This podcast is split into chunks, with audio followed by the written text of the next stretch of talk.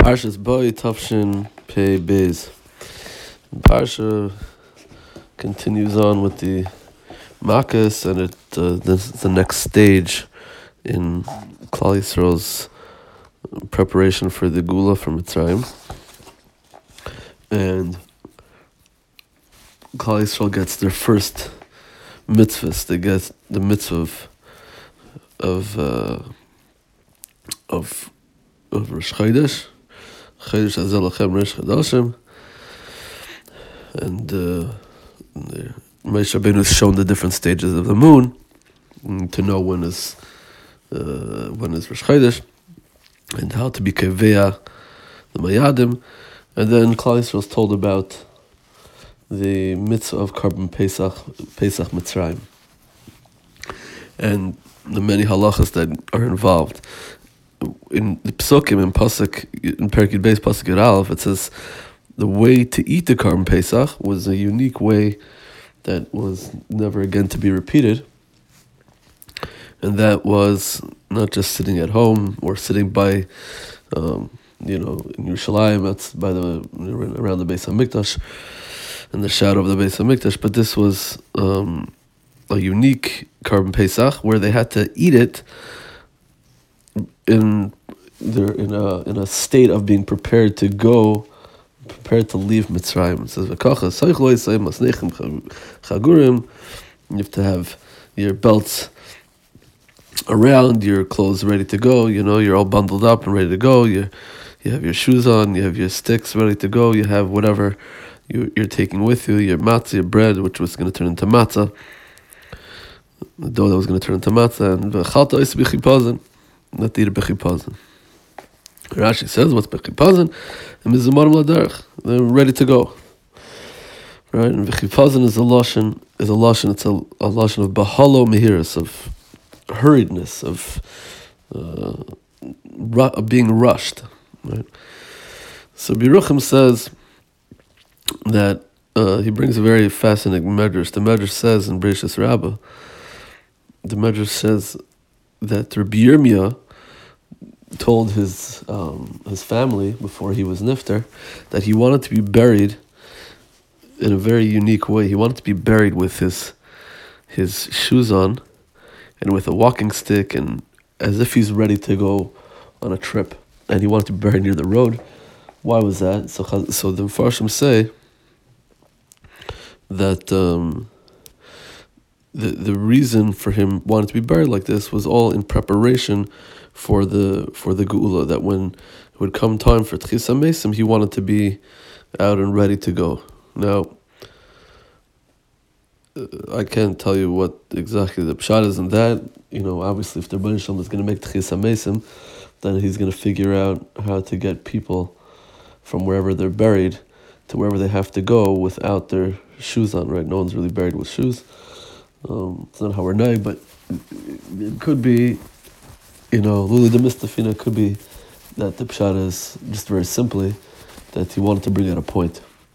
You want to make it drive home a point that the geula tchis amesim, the geula is a real thing. It's a real concept. It's not. Uh, it's it's it's completely real right? And sometimes it's just something that, unfortunately, over the course of time and because of our, um, because of our uh, travails and our, you know, path through this lengthy gullus, then you know it's sort of may have gotten, um, you know, somewhat diluted, and the idea maybe by some people gotten some some somehow diluted that not that it's not real, but that it's, you know, whatever, we'll, we'll deal with it when it comes, so to speak, you know?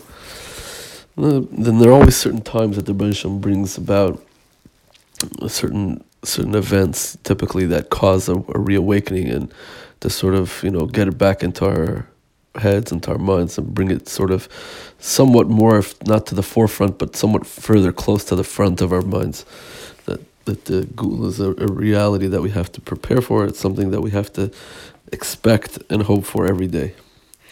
Now he says, Rabbi Yerucham says that there's a, they say over here, some people have a, one has a different uh, nusach of this, but Reb Yerucham's nusach was that they hear from the, the that they say from the Rishonim, someone of the Rishonim, when he heard some sort of commotion or some sort of noise, he thought it was Mashiach coming, and he ran out of his house to see what was going on.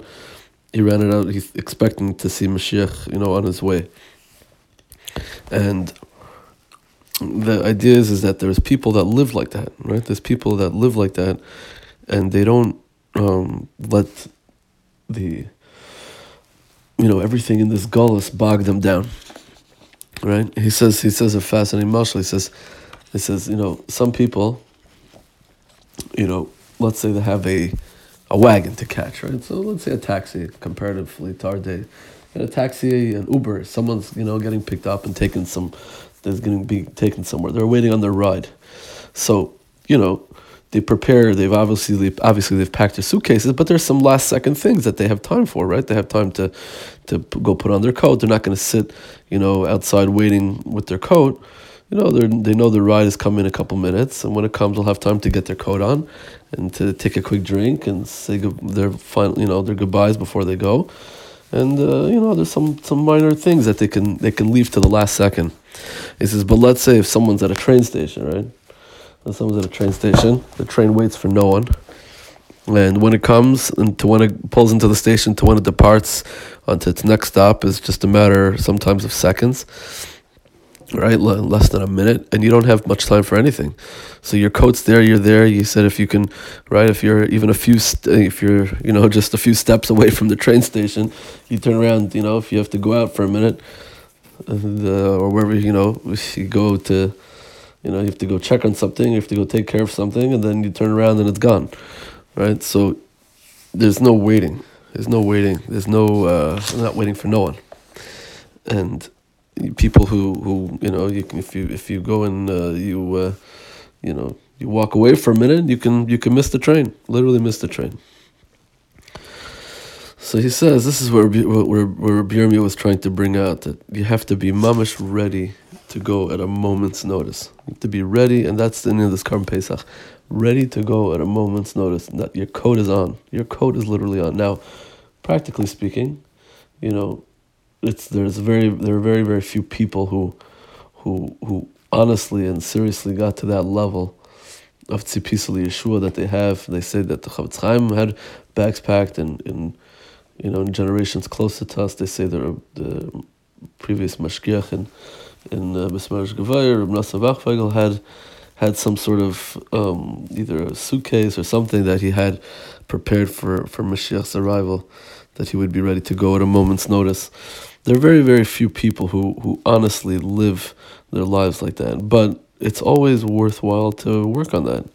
And it's we know that it's such a, a valuable and such a va- sorry valued a valued idea, such a valued mida, because we know that Chazal we have a Maser from Chazal that that's one of the questions that the person will be asked.